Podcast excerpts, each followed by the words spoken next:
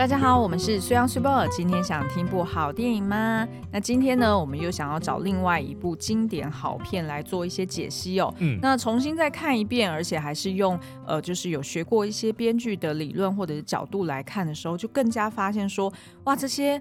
好电影。难怪真的是好电影，就重复看几遍呢，都有不同的感受。就是它会变成经典，不是没有理由的哦。对，所以今天呢，我们要介绍的就是相信蛮多人都很喜欢，但是好像知名度没有那么高的一部电影。没有，我相信很多人都听过，但是呢，看过的人会误解吗？还是怎样？对，或者就光是听名字可能不太清楚，说它到底什么样的片。对，但是应该都听过蛮多的人说，然后都会说它是一部好电影。所以我们希望呢，而且呢，我们就是因为发现说它在 Netflix 上面即将在12月30号要下架了，所以赶快看。对，但是通常呢，在 Netflix 下架就代表说可能会在 DC Plus 上架，通常就是因为这样版权换来换去，但是我们不能确定啦。所以呢，反正呢，就希望大家能够听完今天节目，那如果觉得说，哎，好像是一个很有趣的电影的话，那你就赶快去看，我保证你不会后悔啦。我保证你在 opening 的时候，你就会想要赶快把 podcast 给关掉，然后先去看完再来听，因为我们还是会讨论到剧情哦。好，那这部电影呢就叫做《寂寞拍卖师》The Best Offer。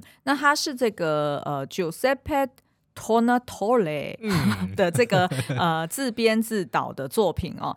这是在2013年推出的。那这个编导呢，其实他之前的作品摊开来，你就会相信我们寂寞拍卖师绝对不会让你失望哦。好，所以要你要不要念一下他之前有哪部作品？随便一个啦，新天堂乐园，没吃过猪肉也看过猪肘肉，对不对？不会就是没有看过电影也知道新天堂乐园是一部神片，对不对？好，再来海上钢琴师，大家都知道我们有一个单元叫做人生一片清单，第一部人生一片是什么？就是海上钢琴师。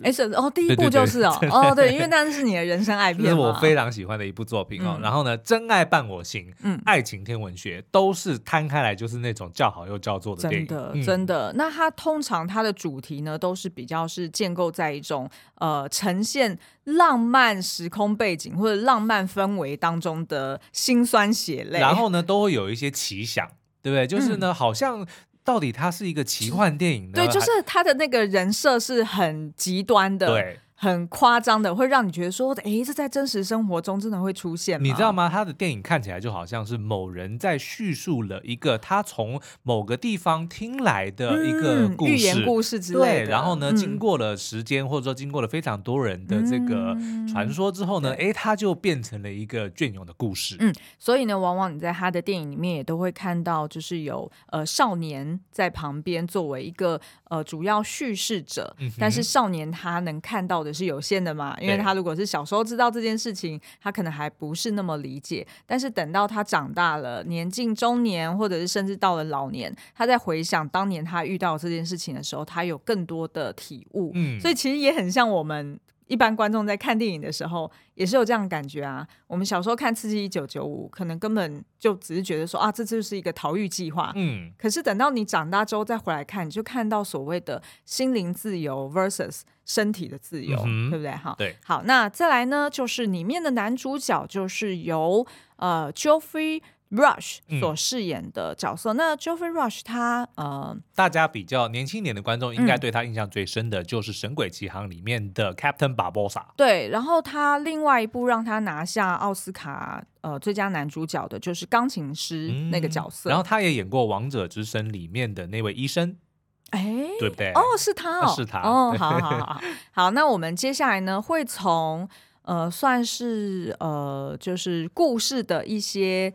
理论，然后来带大家来看这些角色。然后同时间呢，因为我也是为了要争取时间，可以呢就是把我就是上完编剧课里面讲的一些东西，然后可以顺便跟苏央在节目中讨论。对，所以呢其实我今天也是抱着一颗上课的心来录这一集的节目。也不敢说上课啊，我只能说就是我在课堂中抄了一些笔记，然后我发现呢我们两个现在编剧的一些故事有遇到一些瓶颈，然后很有可能就是在某些部分没有，就是还没有办法做到很好的地方。对，所以我就是一边拿着这个上课抄的笔记在旁边，然后一边想要跟大家分享这个作品哦。好，那我们就先从，我们会从四个部分来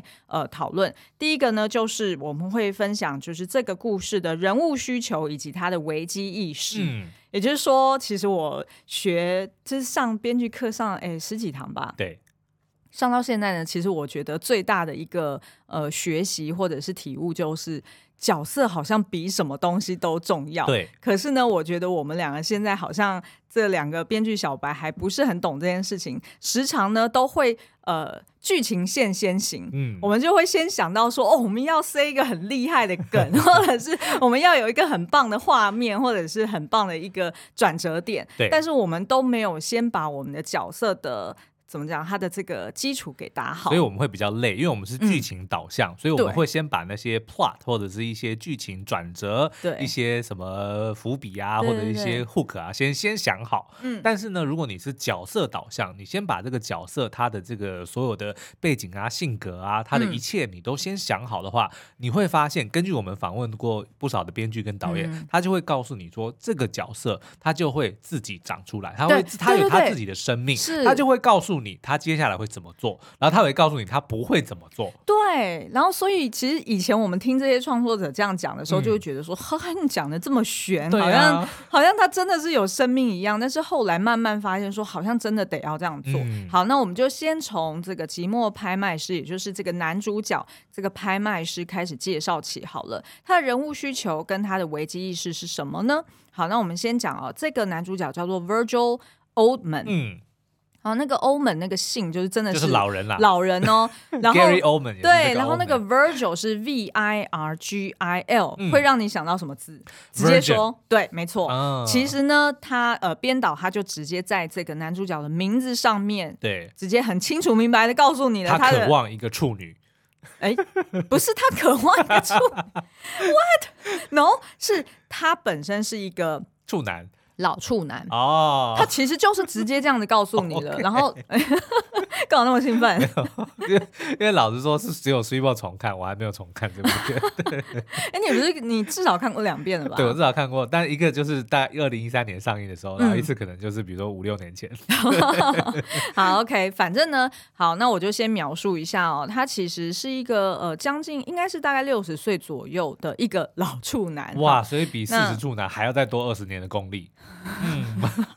好，那他的个性呢很孤僻哦。电影一开始我们就可以看到说，这个 Virgil 呢，他总是习惯自己一个人到那种高档餐厅里面去独自享用哦。那所以其实他在用餐的时候呢，身边的人就是不同餐桌的人也都会对他就是投以那种就是又好奇，但是又有点同情的眼光哦。因为他永远都是一个人。我印象很深，他连过生日的时候呢，他上面的蜡烛也就是一只，其实是象征着他就是孤独的一个人，就是孤零零的一个人哦。那他呢其实是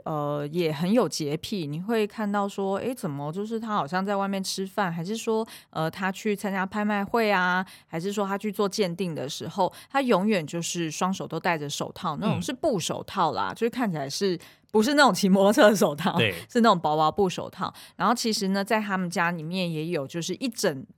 两大面的这个橱窗里面，全部都是收藏了各式各样不同的手套哦。所以其实你乍看你就觉得说，这个人很怪就是通常你在更衣间里面挂满的是西装吧，怎么会是挂满了你的手套呢？那后来才发现哦，原来他这个手套也不是为了只是拍卖会的时候不要弄脏那些名画，他其实呢是个人也有一个很严重的洁癖哦。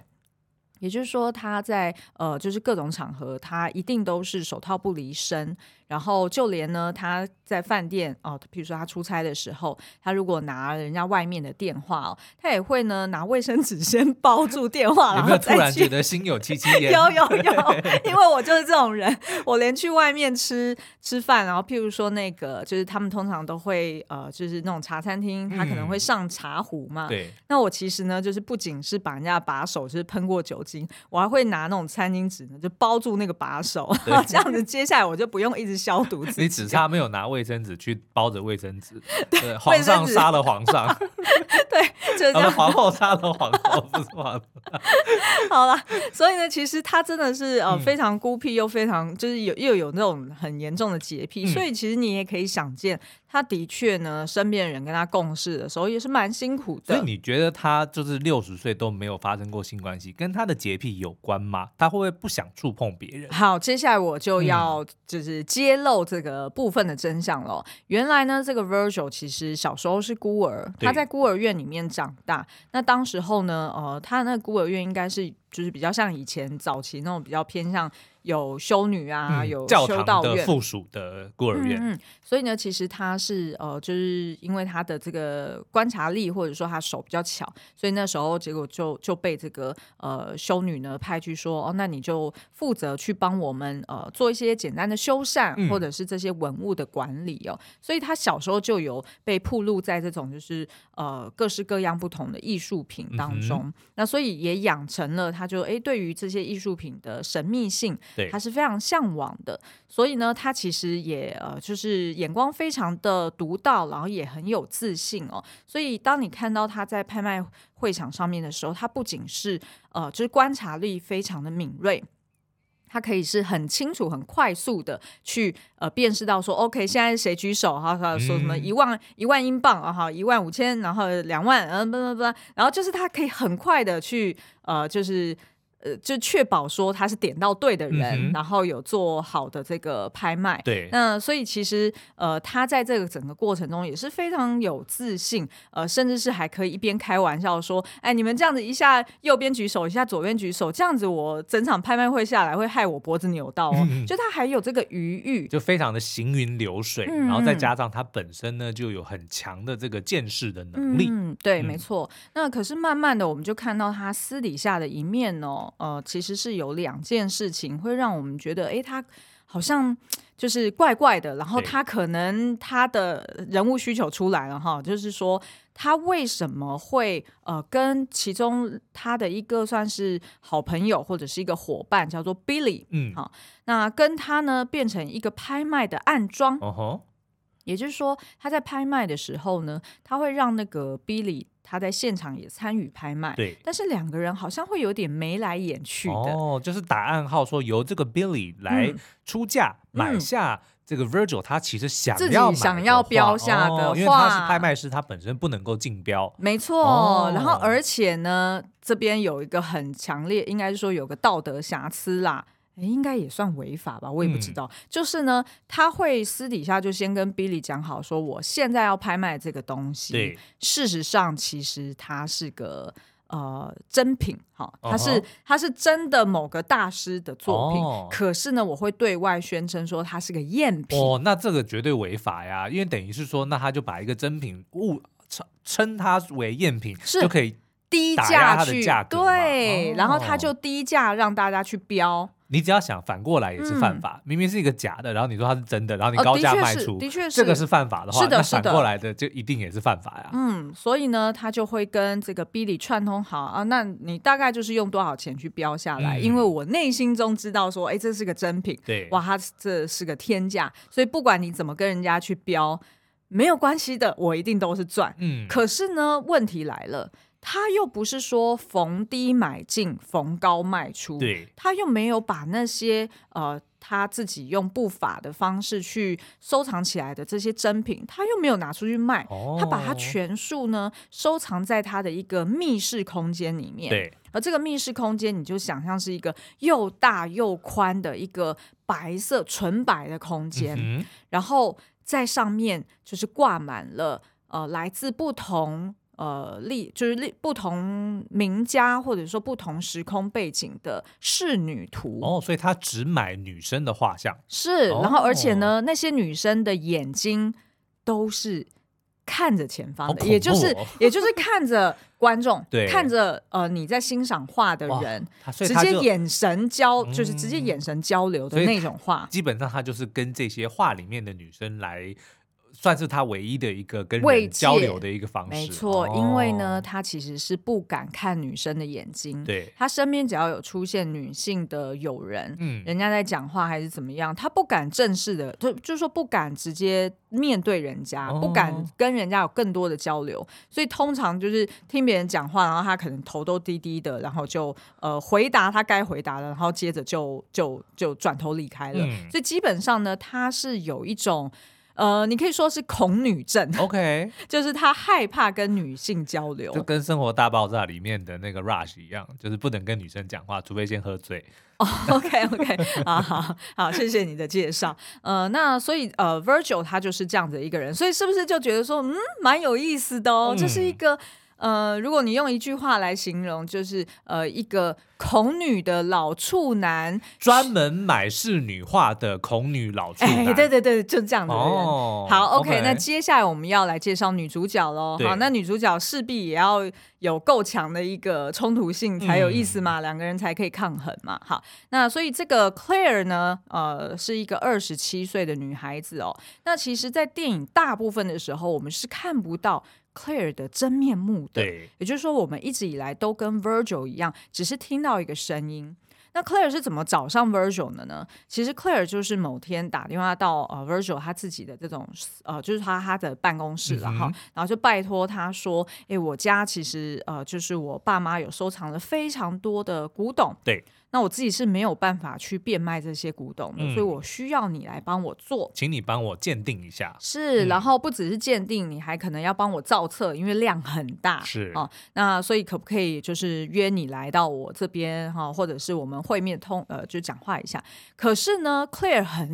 很奇怪，嗯，他放了 Virgil 2次鸽子，对，而且都是用一些很奇怪的理由 ，OK， 譬如说突然讲说他出了车祸，哦，他倒在血泊中、嗯，所以他没有办法就是 show up， 对，哦，是不是很奇怪，很诡异嘛， 对， 对，所以 Virgil 也没有办法相信，而且 Virgil 也非常的愤怒，他觉得说，哎，我这个堂堂大师，我是一个知名的鉴定师，居然被你这个小女子这样子耍哦，所以其实原先他是更不肯再接到这个女孩子的电话。嗯、但是后来呢当他发现说啊他是出车祸啊他又有什么事情，就会觉得说、嗯、是不是很困难啊、哦、所以他反而就对他有某种程度的怜惜跟好奇心。嗯，那于是呢他就去到了他家，然后当然也带了他的一些就是他的团队啦哈，然后现场当然就去到了这个大宅里面，就发现说哎，果不其然他所说的这些古董其实都是真的、嗯、对，他现场马上鉴定，哎，真的动不动就是17世纪18世纪是真的值钱的东西、嗯、所以不像是原先我怀疑他是不是一个莫名其妙来路不明的一个年轻女孩子哦、嗯、那但是他也觉得很奇怪说他一直要求这个 Claire 要跟他签约嘛，或者是要就是当面要打照面，我们才有办法接受你的委任啊、嗯、不然我也怕到时候这些东西如果不是你的或者怎么样有什么问题的话，就没想到这个 Claire 就是信誓旦旦的就跟他讲说你的合约你就留下来，我隔天一定会拿给你、嗯、可是我现在就是没办法跟你见面。对，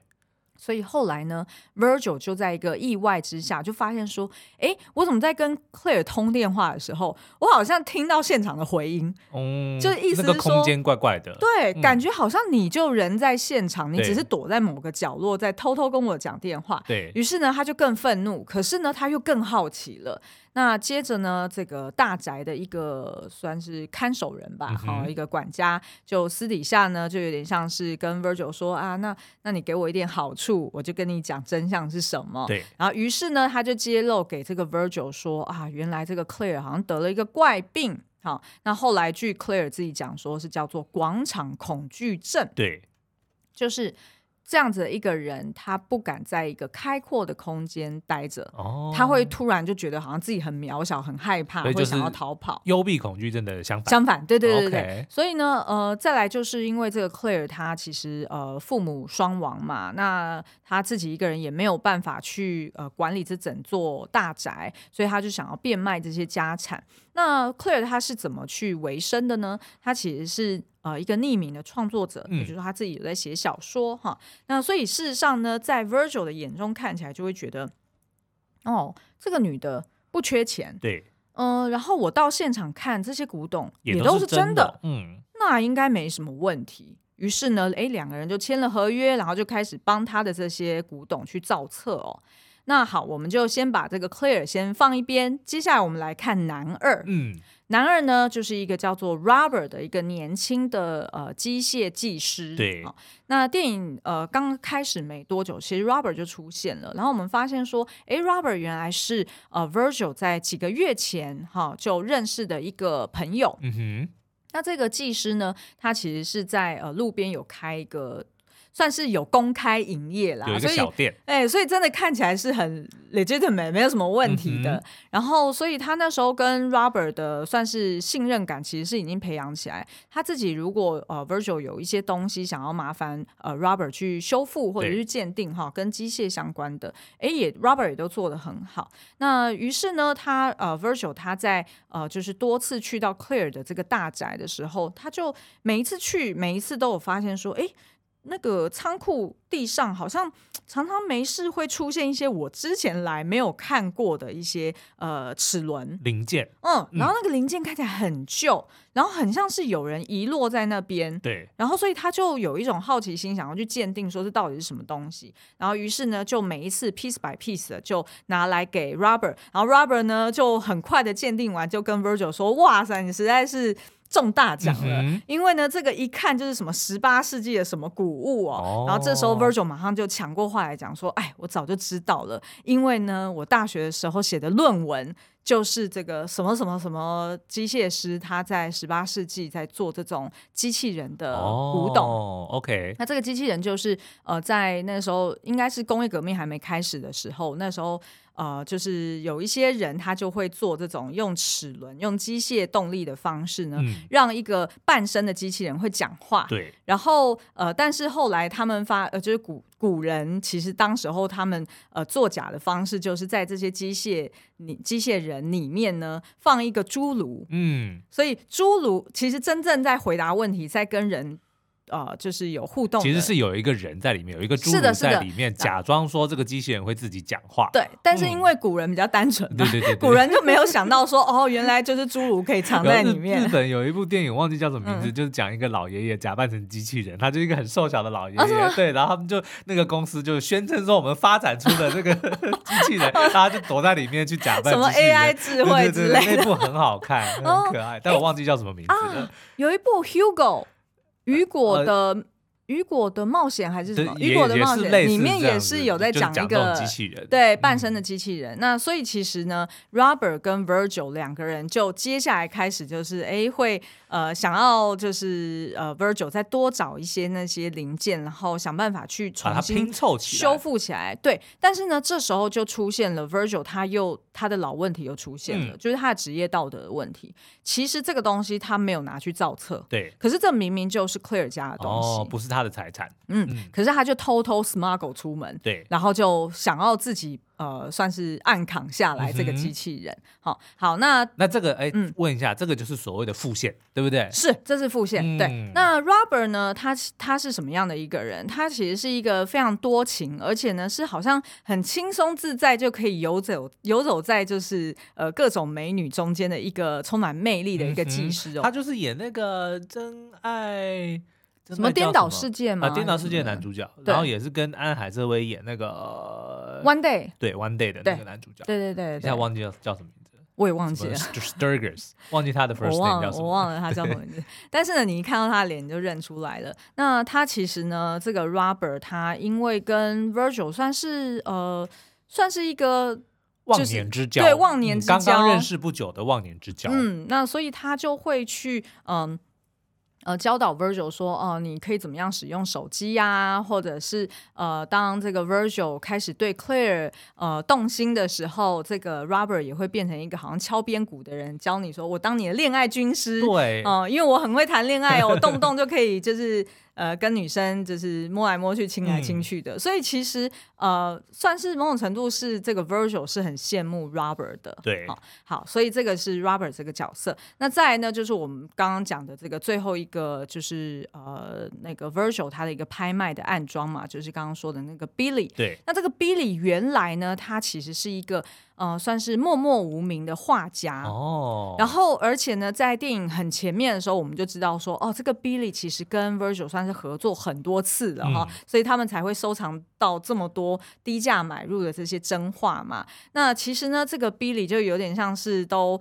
被 Virgil 所占便宜哈，等于是每次也没有办法谈好价钱， Virgil 就自己就认为说他该给Billy 多少钱就给多少钱，对，而且呢还会酸人家，因为呢他会酸 Billy 说，哎，虽然你是个画家，但是呢光是热爱艺术或者是你会拿画笔也不会成为一个好的艺术家的啦，你只会画但是你不是艺术家。因为呢对我而言呢，真正厉害的艺术家是要拥有神秘的内在，也就是 inner mystery， 才是关键。而你呢 Billy 你的画都没有神秘感啦，对，他其实他的意思就是有点在暗酸他说我根本就瞧不起你这个人，你只够格当我的暗桩，所以听到这边就是有这个看电影经验的观众们是不是就觉得说那这个 Billy 一定会成为反派哦对不对好，那我们接下来就来看一下这个就是第二块哦，也就是所谓的戏剧冲突。那戏剧冲突呢就是要靠不同的剧情线去铺垫而来的嘛，那我们两个人现在呢是自己都自认为说哦我们很会想这些梗，对，有的没的天马行空千奇百怪，绝对不会有出车祸出车祸实在是太但我们有孤儿怎么办就是等于是说这个剧情冲突线呢它其实就是要把角色们他即将要面对的各式各样的不同挑战给铺垫出来，然后把它编织成呢是可以让角色去成长或者是角色摔得更惨的，对，所以其实他的这个就是剧情线就是要达到这样子的一个效果。那在这部电影里面来说呢其实它有三条主要的剧情线。第一条呢其实就是刚刚说的 Virgil 跟 Claire 他们从冤家变成爱情的一个故事，对，神秘女子跟一个这个恐惧女人的一个老头他们之间的这个恐惧女人，什么叫恐惧女人害怕女人的一个长者，他们之间肯定会有一些就是会有一些拉锯冲突，就是你光是这样子听前面的人设你就知道说就是一老一少嘛，对不对，然后两个人也都就是恐惧人群恐惧空间，然后是比较孤僻的人，然后所以他们就有一定的相同性，是，然后再加上这女主角就是那个男主角一直以来我们也都知道他就是会去收集这一些很美丽的女孩子的画像他就是然后他又强调他要所谓的 inner mystery， 他必须要有神秘感，那这么样的一个27岁然后又这么的富有然后这么的有才华但是却又这么神秘的女孩，不就完全符合他想要追求的对象吗？就是好，所以呢接下来我们就来描述一下那这个女孩子她要怎么呈现她的神秘感，然后以及她要怎么展开一个刺激的旅程，然后让这个 Virgil 全然的爱上她呢好 OK， 所以第一条剧情线其实就是他们的爱情线哦。第一个呢其实就是 Claire 她一开始在跟 Virgil 交手的时候你会发现她其实都非常坚持说她就是要Virgil 来到她家，他就是先不能跟 Virgil 见面，对，他就是要用这种就是隔空取物的方式去签合约，或者是他就是一定要 Virgil 去锁门，但是他还给 Virgil 他们家的钥匙，就等于是说所有的游戏规则都是这个 Claire 定下来了而且一开始 Claire 在跟 Virgil 交手的时候呢他也会穿插使用一些技巧，捧高踏低是什么意思呢？他一开始找 Virgil 就会说哦，我记得我的亡父跟我特别叮咛的就是一定要找您来帮我们家拍卖，就是如果日后要鉴定古董的话一定要找您，因为您是业界最好的。第一个就是捧高，对，而且呢第二个他还会说就是因为我的房间是他们的房间，就是 Claire 的房间其实是一个密室来的嘛，那但是呢它跟外面的空间其实是有一个孔洞，大概就是一块钱硬币的一个大小，眼睛可以看过去的，对，所以呢他其实都会就是透过这个孔洞然后看 Virgil， 然后就会说啊，其实您没有像我想象中的老欸，因为其他人都说您的年纪比较大了，可是我看到你其实你的状态很好啊，好，就等于是说会时不时的就捧他一下，然后让他开心。可是呢他很快的当 Virgil 就是感觉到自己被捧得高高在上的时候，他很快又把他摔在地上。譬如说当 Virgil 很开心的抱着花要来送给这 Claire 的时候呢， Claire 就说你给我滚出去，就是你怎么可以把我们家的这个标价都标得这么低。然后 Virgil 就跟他解释说，可是本来拍卖会就是这样，你本来起标先从低开始，对，你本来就是先从低开始喊嘛，一定人家会帮你叠上去的呀。但是呢 Claire 就讲说我不管，你一定是在坑我们家的钱，巴拉巴拉。然后接着就说我看到你的头发明明就应该是白色的，你为什么要染成黑色的？我最讨厌人家做我最讨厌人家作假了，你给我滚出去。然后接着就把这个 Virgil 给 赶出去了。那这个就是把他踏低，对，意思就是说我这个 Claire 我要怎么看你都可以，我随时随地我要把你捧起来就捧起来，我要让你难过就让你难过。因为 Virgil 一被他骂他的那个头发是黑的时候，对，他立马就去把他的染发给冲掉了，就洗掉，对，然后马上就是以真实的面目来面对 Claire。所以换句话说呢，这个女的基本上已经把这个男生完全的操弄在手掌上，我要你哭就哭，我要你笑就笑，没错，你后面还要玩一些不同的技巧譬如说Claire 也要就是突然就讲说有人在家偷看我哈，你赶快来保护我哈，就马上就是把他抠来，要不然就是说就是我不小心踩到什么东西受伤了哈，我生病了，然后要不然又是说就是我什么你之前的某件事情让我联想到我的前男友，然后所以呢这个 Claire 还曾经有一度搞消失，整个人就躲到另外一间密室里面，然后让这个 Virgil 呢找其他的伙伴一起来就是翻天覆地的来找他。所以等于是说他要有各式各样的不同的剧情线，也就是说这个 Claire 他本身准备好了各式各样不同套的剧本来面对这个 Virgil， 对，然后把这个 Virgil 给玩的让他手忙脚乱，因为你只要让一个被骗的人很忙，对，他就没有办法去思考他说到底现在发生什么事情，或者说很多的破绽呢就是很容易的被盖住，对，没错没错。然后所以一直到这边Virgil 都完全没有办法去思考说 Claire 到底是不是一个有问题的人，他从来没有这样怀疑过，因为他就得要去处理当下的事情，当下一直发生事情，一下又生病，一下又消失，然后一下又有朋友，一下又怎么样，然后一下又没有朋友，所以各式各样的这个 Claire 就让他很忙，对，所以当他很忙的时候这个 Virgil 他也没有机会去找第三方去验证，或者是去问说我现在认识一个 Claire 她是这样一个女生，你觉得她会不会怪怪的，或者是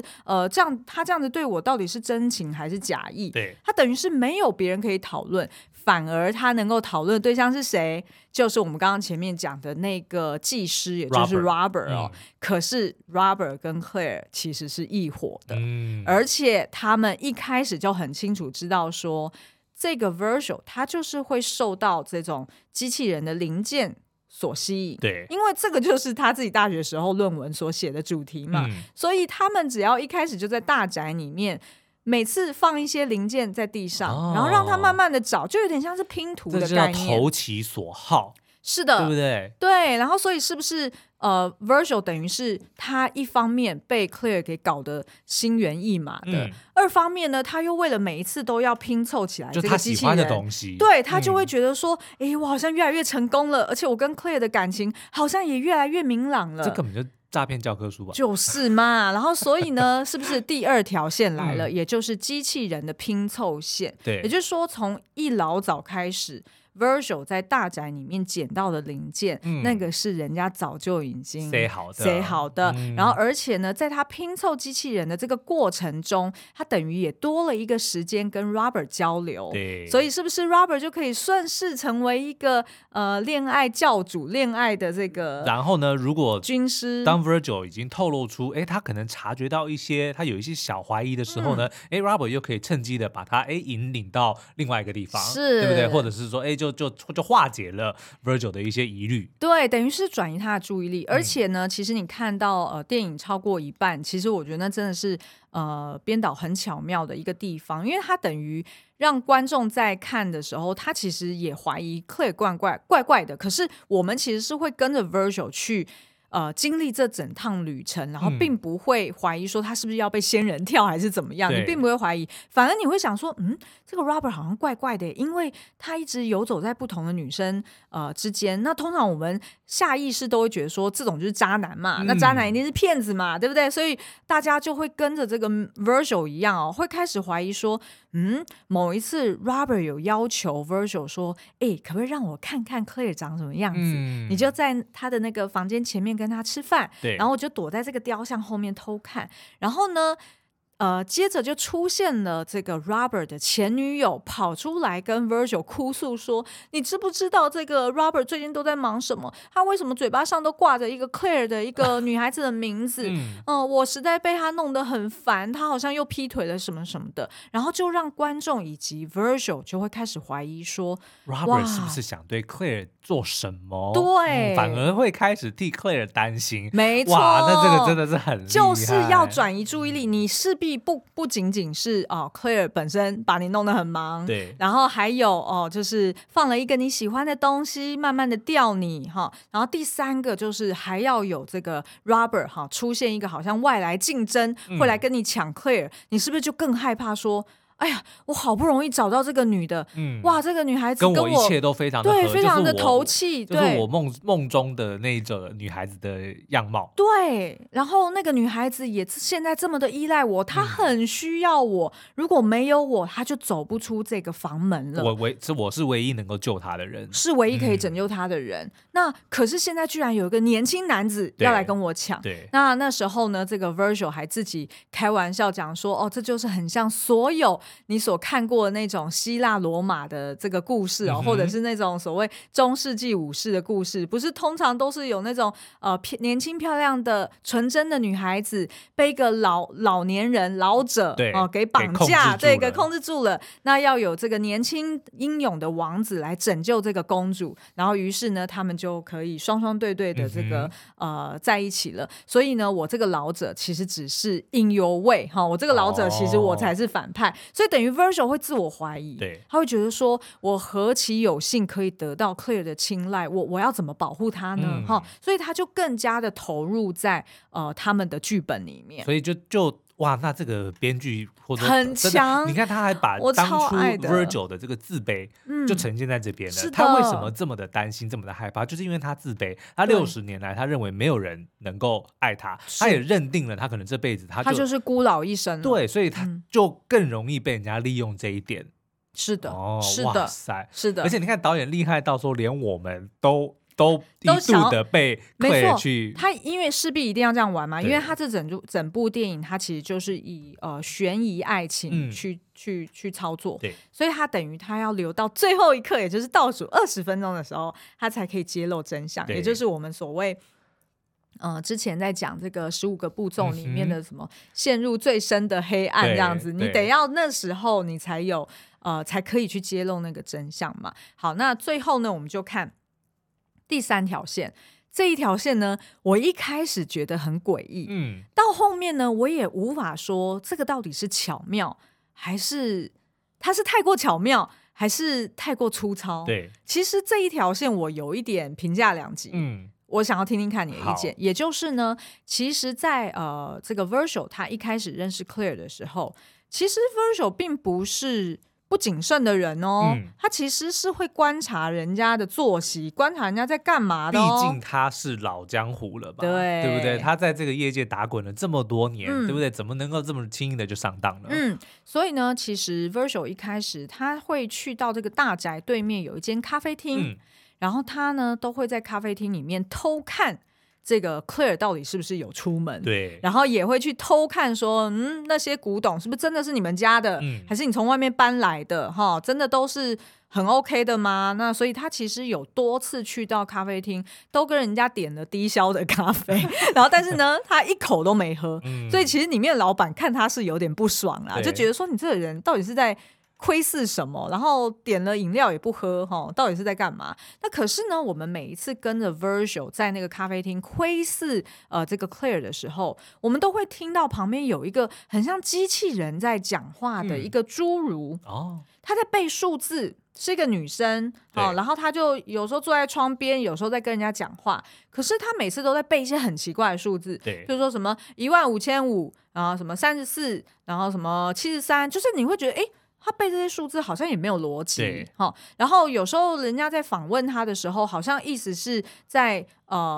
怎么讲，就是有一点像是很猎奇的说，哇，这个侏儒好像很聪明耶，他是在报名牌，对对对，他好像很会算数字还是什么的，对对对对，然后还会有旁边那种打撞球人就会问他说，哎，那什么几乘几是多少，类似像这样子，所以等于这个侏儒也会很快速的就背出来的数字。可是呢，我们就觉得前面到底为什么要这样铺啊，好奇怪，你到底要干嘛要有一个侏儒在旁边背数字？对，但是你就知道说这个一定是跟后面很有关系，这就是伏笔嘛，就是伏笔。你刚刚其实已经讲了，就是那些机器人它都是假的，里面就是塞了一个侏儒，对不对？就是好像说这个机器人真的会讲话，但其实是假的。是，那这个也就呼应了其实整部片的一个主题，就是到底什么是真的，什么是假的。没错没错，原来呢这个侏儒其实才是这个大宅的女主人，她才是 Claire， 她还名字真的就叫 Claire 哦。然后而且呢，她的这个房子会时不时的就借别人拍电影啊。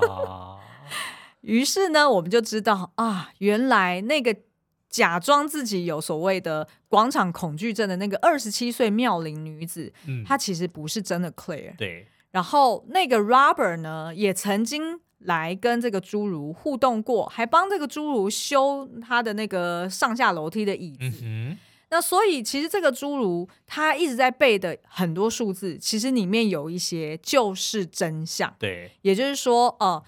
那个 Claire 在过去2年进出出那座大宅什么700多次、然后要不然就是Virgil 你在过去这几个月进出出来几次，而且什么时候是在早上来，什么时候下午来，我都记得哦。然后要不然就是 blah blah blah， 就开始背那些数字，所以 Virgil 当场就整个傻眼了。对，原来其实真相一直都在眼前，可是我选择不看，我选择不听。对，那后来到底这个 Virgil 是怎么被骗的呢？我觉得我们就先不要就留给大家了吗？因为我觉得这部电影真的非常值得一看，即便你已经听到这边了，对，但是我觉得可以讲一个，就是相信有看过这部电影的人呢都非常印象深刻的一句台词哦。他说呢，赝品也有真实的一面哦，就是就算因为它里面有讲过，很多的画家其实都会去就是假，或者说假画是怎么来的，其实都只是一些艺术家他们可能会去临摹或者去模仿别的作品哦。但是呢，他们说不管是在假的东西都还是会藏有那些当初绘画者他真实的那一面，一定会有某部分真实的心意被灌注在这个作品里面，所以就算它是赝品，它一定都还是有很真实的某部分。我跟你讲这一句呢，其实应该就是他们的那个主轴，就是说那个我们刚刚讲的，就是在我在上编剧课的时候，老师有提到说，其实最终你把人物需求啊、危机意识，或者是这些戏剧冲突线你把它这些 plot 给铺得很满，然后很精彩哦。可是呢，其实你整部片你一定要有一个核心价值嘛，就是你想要讲的这个人生的价值到底是什么，你的 logline 到底是什么？对，等于是说你到底为什么要拍这部片？对对对，我觉得反而不是 logline，你想要传达什么？对，你的 key message 是什么？那所以其实刚刚苏央所讲的赝品也有真实的一面，其实就是这部电影它的一个主题。然后我觉得其实呢，这个是给观众一个救赎，因为大家都知道说，其实结局就是 Virgil 他其实是一个受害者，对不对？他非常的可怜，但是呢，他如果坚信着说赝品也有真实的一面，其实也是让观众知道说，好，就算 Claire 骗了他，对，但是在这个过程中 ，Virgil 认为 Claire 对他是有一丝丝的真心，对。那如果他相信，观众也跟着相信，那这个故事好像就没有那么的惨。这个其实。你知道吗？对，可是呢，对对，其实我觉得那个电影的最后一幕让我很难过。对，真的很难过。我们就不揭露了，对，就留给大家自己去看。然后呢，因为这部电影我们真的非常推，所以大家今天听完我们的节目之后去看这部电影哦，因为我们还有很多的没有解析比如说这部电影他想传达的讯息啊，或者是他的一些深意，这个都还可以再花时间去讨论哦。所以如果大家想要听我们解析更多这个寂寞拍卖师的一些内容的话呢，也欢迎到我们的这个不管是 Apple Podcast 底下5星留言，或者是我们的 LINE 的 Openchat 都可以跟我们一起聊这部作品哦。那 LINE Openchat 的这个密码是lesson99 LESSON99 全部都是小写，也可以到 YouTube 上面去订阅我们新开张的 Podcast 频道。好，那今天的节目就到这边，我们下次再见，拜拜。